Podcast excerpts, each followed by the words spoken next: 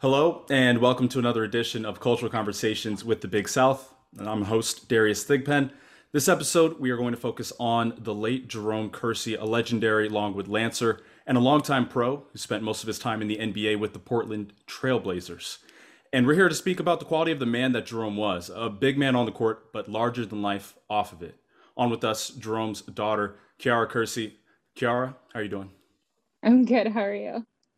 Doing really well. Excited to have you on. And also on with us is the author of the new book on Jerome Kersey, Overcoming the Odds. He's Kerry Eggers, and he covered Jerome during his time with the Trailblazers. Kerry, how are you doing, sir? Hey, good, Darius. Thanks for having me on. Well, the two of you, you, you each go back uh, quite a ways. Uh, Kerry, I, am sure you would remember it uh, a little bit better than Kiara would, but you uh, had the chance of, of meeting her uh, a few years back, did you? yeah, she was a knee high to a grasshopper. Actually, I've told this story before that uh, Jerome was the only athlete in, in 45 years of covering sports that I invited over for dinner. Uh, he and and and uh, Kiara's mother, when she was like I said, a toddler, and we had them over. My I had three young boys at the time, and it was a highlight of their life. They still talk about it today about uh, they were the toast of the neighborhood to have Jerome Kersey come over and have dinner with us. And Carol, when you hear stories like that, because I'm sure you probably can't remember that exact interaction, but when people just were in awe of getting to be around your dad, I mean, how does that make you feel? It makes me feel great. And like you said, I half the stories I don't personally remember because a lot of them took place like back in the heyday of basketball when I was like, you know, still really little, but I love hearing the stories anyways because it is a part of who I am as well as who my dad was and it speaks so much to who he was as a person off the court which is the part that most people didn't get to see. Well, Kerry, you go by the title of Dean of Portland Sports. You've been locked in on Portland sports, Oregon in general, your whole life. Your dad was an SID at Oregon State. Many people may know of your work from writing a book on the so-called jailblazers of the early 2000s. So you go from your laser focus on the Pacific Northwest to Southside Virginia, Longwood University. How did Jerome Kersey take your focus from your market to a completely different part of the nation? Well, uh, l- let me give you a little bit of background, Darius, how the book came about. Some, some folks in Virginia uh, Hope Curry had been an SID, as you know, at Longwood and had started a book on Jerome years ago, had never completed it, and a group wanted to get that completed. So they reached out to me. As you said, I covered Jerome during his heyday uh, the, with the Blazers from 89 to 92 when they reached the NBA Finals twice. And I decided that I'd, I, I uh, you know, after talking to them and, and, and making sure we had a publisher that was willing to do it, I decided, okay, let's go for it. Uh, I did get to know Jerome fairly well. Uh, we did a lot of TV type, uh, studio type work together uh, in the, la- the, last few years of his life. And of course, I knew him through his entire 17 year career.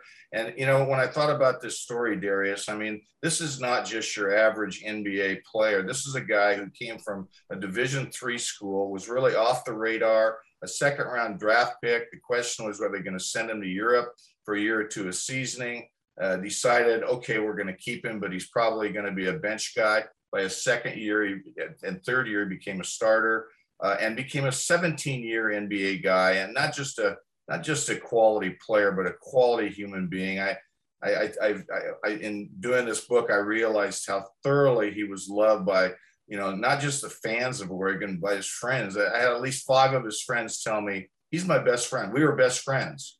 Well, you can't be best friends with ever, all those guys, but he, he was the kind of guy that made you feel that way about him. Well, Kiara, I've heard so many people speak about your father in, in, in exactly those terms where they feel like he was their best friend. When you hear that and then compare it to your own relationship with your dad, I mean, what, what, what really stands out about the man who he was for everyone else as a public figure, but then the dad he was for you? Well, actually, the funny thing is the the the synonymous things with who he was in the public and who he was at home were the best qualities about him is that he was a leader and he wasn't afraid to speak his mind and he was able to g- give you the the hard facts and able to have those re- the realness the real conversations um, you know, and that's that's all you could want in a father figure and uh, what the people could want in somebody they, they look up to in the community. Uh, somebody that is honest and has a kind heart and and really is is selfless and Kerry, I mean, for for us as outsiders, we think we know someone, but then you had the experience as a journalist getting to to know him personally, and then really digging into his backstory when writing this book. Was there any difference, or was it like Kara said, really he was exactly who people thought he was, as far as just being a great guy? She used two two words that I think kind-hearted and selfless that, that I really do describe Jerome. He, he was a guy that would actually listen to people. Uh, a lot of these, uh, a lot of the pro athletes get to be where they're almost uh, they expect uh, star treatment. Um, he got star treatment. Don't get me wrong, but I think he he related so well to people because he didn't act like a big shot. Um, he, he would he would you know smile and get to know people and take the time for people when they stopped him on the street. Didn't like to be interrupted. Kiara will tell you this when he had dinner. but after dinner, he'd always take care of people with autographs and pictures and that sort of thing. And uh, uh, yeah, no, he, he was he was the, the real deal as far as being a person that could relate. I mean, he, he really he was so popular in Portland, he could have run for political office and won. I'm almost sure about of that. When you think of uh, Jerome's playing style, so aggressive on the court, you, you mentioned a little bit about his background being a Division two guy who is barely going to make the team. It seems like you would assume that a guy like that may have a chip on his shoulder, but giving his persona, it doesn't really seem like he was that kind of guy who was ornery at all. What in his backstory, or what in his in his upbringing, really made him someone who could be so affable and so easygoing, as in, in compared to having such a, a tough uh, way and tough path to the NBA. Yeah, he, he was, a, especially as he got older, he was a really physical player. He had two nicknames, Darius Crazy, on this on the court, I should say, Crazy mm-hmm. and the Rundown Man. Crazy because he went after it with every bit of ounce of energy that he had. And then the Rundown Man, he, he did rundowns before LeBron James did. In other words, he caught guys on breaks and he would swat them away as they were trying to go up to dunker or, uh, but it was, it was his hustle and his style of play and and and then off the court, he was he was more of a gentle soul. I think Kiara will tell you that. So there was a definitely a difference in the way that he played on the court and the way that he played off. And I think the reason he played like that on the court was he was always an underdog, and that's what our that's what our the title of our book is overcoming the odds. He he had to come overcome huge odds to make the NBA. In the end, he was a great success story. Kiara, talking about your dad's background, small town Virginia goes to Longwood University. How much of that was uh, a, a, presence in, in your life growing up? How much did your dad talk about his early days and, and that making him the man who he was?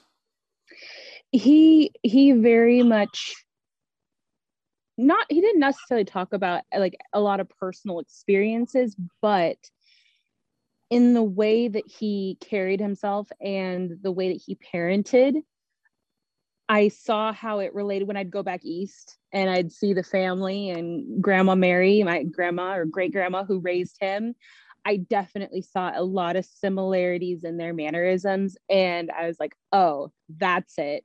That's the, you know, um, what would you call it? Um, whatever level of strictness that there was and and that was how he was able to that was how how he was able to like you guys were saying is rise from that and you know not having much being you know kind of un- underprivileged. And that's how he was able to push through and persevere through all of that is uh, that grandma mary who has just passed away very recently that woman was a force to be reckoned with. And it definitely passed down to my father.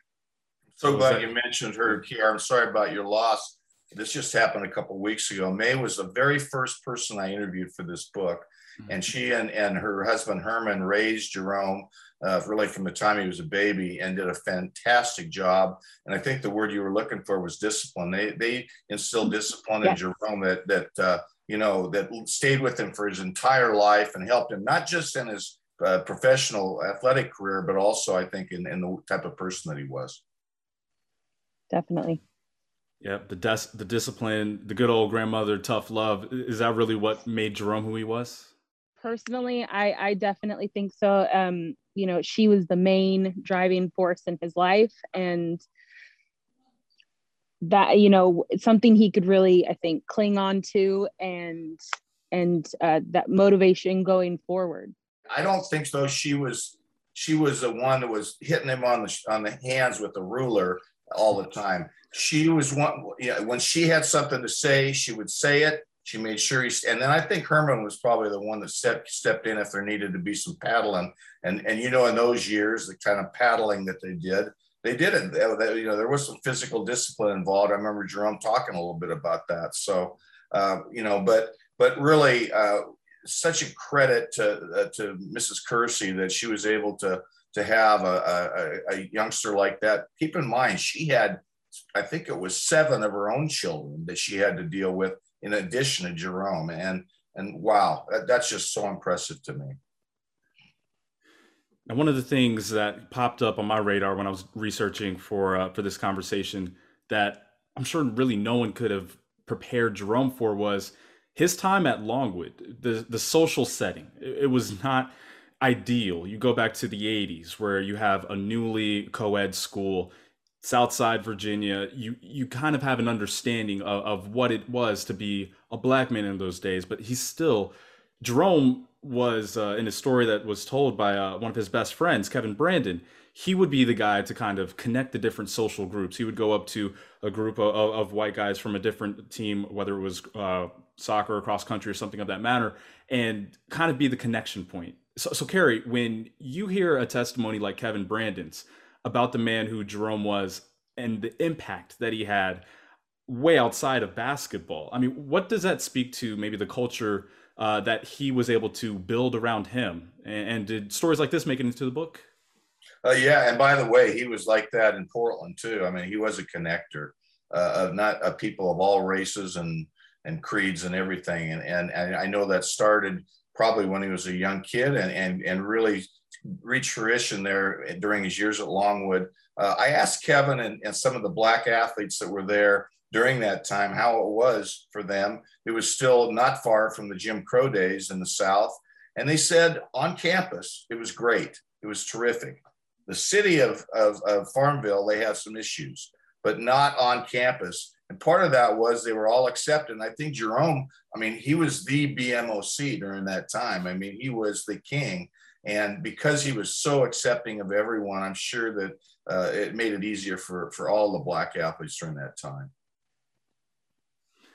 But Carol, when you hear that your your dad was the big man on campus, I mean, would you have guessed that if you if you didn't like already know some of these stories, just the way that he generally was with you? You know, so kind of he was he was he was a very to himself person when we are when you know just just hanging out. He's very uh laid back. There we go. Mm. he's very laid back when we're at home or you know, if, even if we're out to dinner or something, he's just he's a super calm, collected guy that kind of just, you know, he just kind of happy to be with me and with Terry and you know, and we'd hang out. And it's just it's funny to hear him talk about that because I'm picturing, you know, college kid all like jacked up on energy and stuff like that. And I can't it's hard to picture my dad like that. So I like hearing the stories. It's like, oh yeah, he was a kid too well, how much does it take you back when you see your dad in pictures where he's got the high top fade going and you see him oh wearing his gosh. short shorts from the 80s? Like, does that well, throw you, you know, off funny, funny story about about the short shorts thing is, um, you know, in school, once the other kids found out who I was, who my dad was, you, you'd hear their moms talking about, oh, I just used to think your dad was so cute in those short shorts. I'm like, I don't need to hear that. I'm in middle school. I don't need to hear that. you, you, know, uh, also Darius, uh, he, he was fantastic with kids. And I remember my boy was probably five or six years old, uh, went to a practice with me one day and he wore a hat. And Jerome he had a pretty big head, my son, even at a little age. My, I remember Jerome taking it, putting on it on his head, and and again, wow, you got a big head, you know, and and kidding with with Nick, and Nick thought, he, I mean, he remembered that for the rest of his life, I think. but the apple of his eye was Kiara. And he talked often about his young daughter until Harley was born. And then Kiara can tell you about that. When he was grandpa, Jerome, then she lost a little of the attention to her daughter. yeah. So how, how was Grandpa Jerome? Grandpa Jerome was, I think, the best version of Jerome, and it's the one that was with us for the least amount of time, unfortunately. Um, I wish everybody, well, yes and no. I, I wish everybody could have seen the way he was with her, but at the same time, it's nice to have just that for myself and for uh, our family. Um, just these little these little moments stick out to me like watching watching a six foot eight man who's larger than life to everybody else including me change the diaper of a six pound you know five ounce baby is just about the most precious and funniest thing that that you could that you could witness and um he he was he was so comfortable in being a grandfather, you know. Uh, and I love seeing it too. That's like I said, that's the best version of my dad that I've ever seen. And I couldn't be more thankful for the time that that we got together and the time that he got to spend with Harley. Excuse yeah, me. Kiara, no, it's all right. We we appreciate you taking the time out so much to talk about your dad. You gave him uh, so much joy, it, it, would seem, and you allowed to the rest of the world. You shared Jerome Kersey with all of us. Um, it's going back to even uh, first seeing when you spoke at his ceremony um, back in 2015 the way that you spoke about him as a larger than life figure this that was one of the reasons i really did want to have you on to speak here because it was apparent just how much you loved him how much he loved you how special that relationship was and how much of a giving man he was with his time. So i do appreciate you taking the time out to, to share some of your memories of your dad with us. And i do want to kind of um, as we begin to wrap up speak to one of the things that um, your father gave even in death, was with um, his being an organ donor, he saved the lives of eight children. And that donation is something that, I mean, certainly no one can ever look at as anything other than just an absolute miracle. But, but Kiara, how else, if we missed anything, did your dad touch the lives of others that we might not have addressed? There was, um, there was one thing that I, I did it interview a while back for ESPN and I forgot to bring it up, you know, as they're asking me questions, you know, firing away and I kept trying to think of things, but um when when people die, there's holes missing from certain and and sometimes those holes are unnoticed because it wasn't um it wasn't in the public eye. It wasn't something that a lot of people knew about. And one of those things was um, after the the Blazer games, usually the suites would just throw out the food, whatever was left over, and there's a lot of food left over. And what my dad would do is he'd go around, he'd have us go home in one car. He'd go around to you know all the sweet suites and get whatever good food was left, and he'd take it to homeless shelters in the city. And you know, it's just little things like that. Nobody told him to do it there wasn't any press covering it. I you know he wasn't posting it on the internet nothing like that. Just it's just one of those things that he was just doing out of the goodness of his heart. And you know something that ended up is now missing from that you know and then just visiting children's hospitals just just because you know nothing nothing specifically said it. He'd call and say hey can i come visit? basically you know. Um little things like that. It's the little things, you know, that really count. Stuff in the community, just going down to the Boys and Girls Club, um, you know, whatever it is. And even just for individual people too, people that would see them around town. I still get people sending me stories about you know, if they find me on Instagram or on Facebook and they message me a quick story. They're like, hey, I met your dad at a car wash and he said this, this, and this to me. I'll never forget it.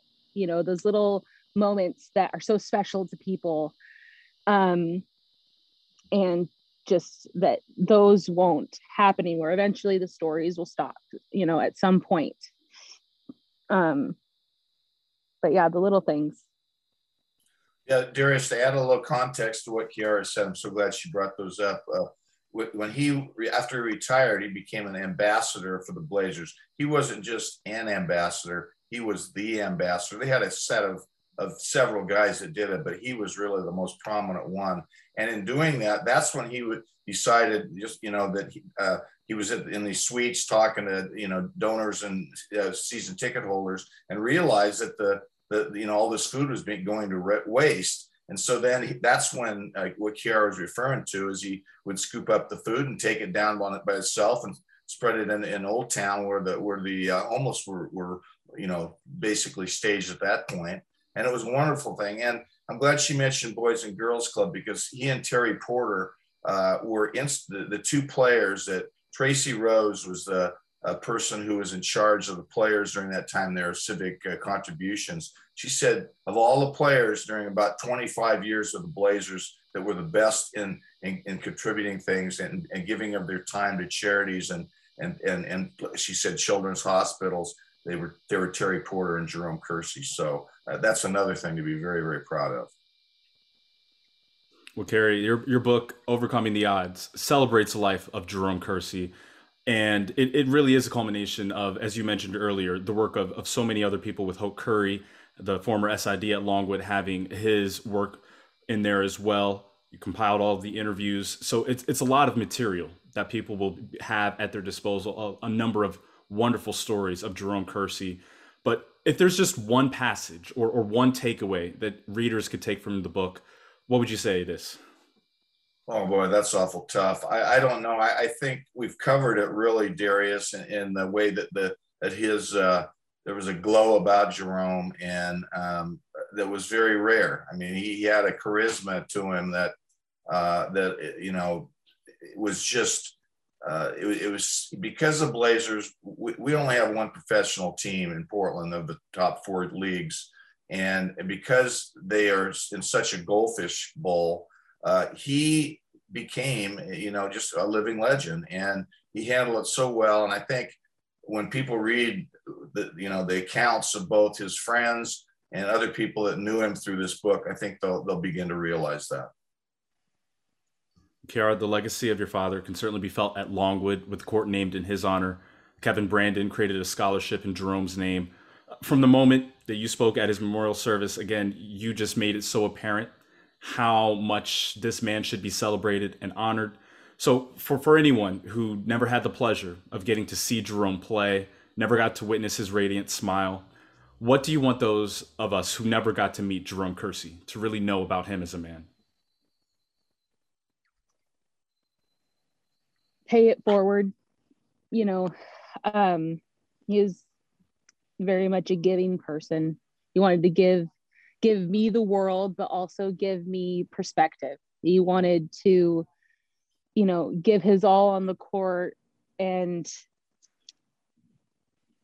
i just think that just just be the, be a good person. Be a good person in your community.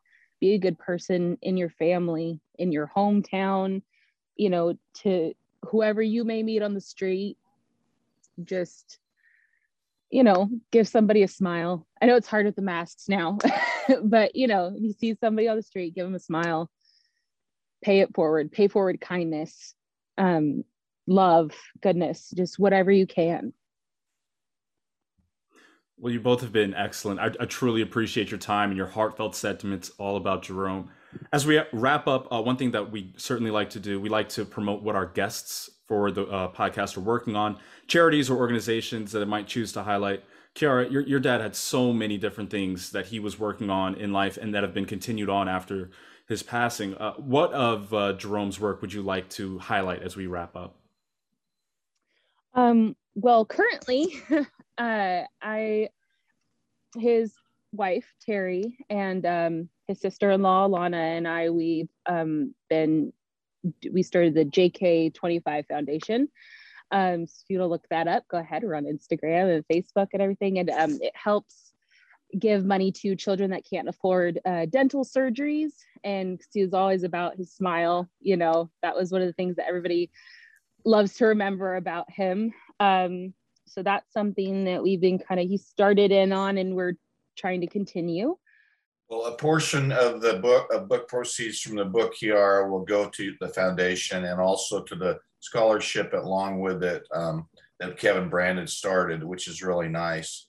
You'll be able to buy the book. Uh, I, I, know you can buy it at my website, kerryeggers.com. Uh, my web supervisor is uh, is constructing a, a, a jeromekersey.net. Uh, uh, uh, I think it's called jeromekersey.net. It's not ready yet, but it'll be up. Both of those places you'll be able to buy the book and and, and and get it pretty soon. That's awesome. We're certainly looking forward to that book's release. Um, as for me, I like to always uh, give a shout out to the Black Play by Play Scholarship and Grant Fund. The fund is a scholarship opportunity for Black college students interested in learning the art of sports play by play. It's a growing network that young Black broadcasters will be able to rely on as they get started in their careers to make sure that we can also hear representation in the broadcast booth as well as we see it on the court and in the field of play. Also, a huge thank you to Dr. Ron Brown at Longwood. He's done some excellent work at Longwood with the Alumni Network to help uh, get this book going, help um, working with you, Kerry, on getting the book published. And also, uh, thank you to Terry Kersey, Jerome's widow, who's president of the Jerome Kersey Foundation, for continuing so much of Jerome's work. You both have been excellent. Kiara Kersey and Kerry Eggers, thank you both so much for joining us today. Thanks, Terry. Thank you. And thank you, viewers, for tuning in to Cultural Conversations with the Big South. We'll see you next time.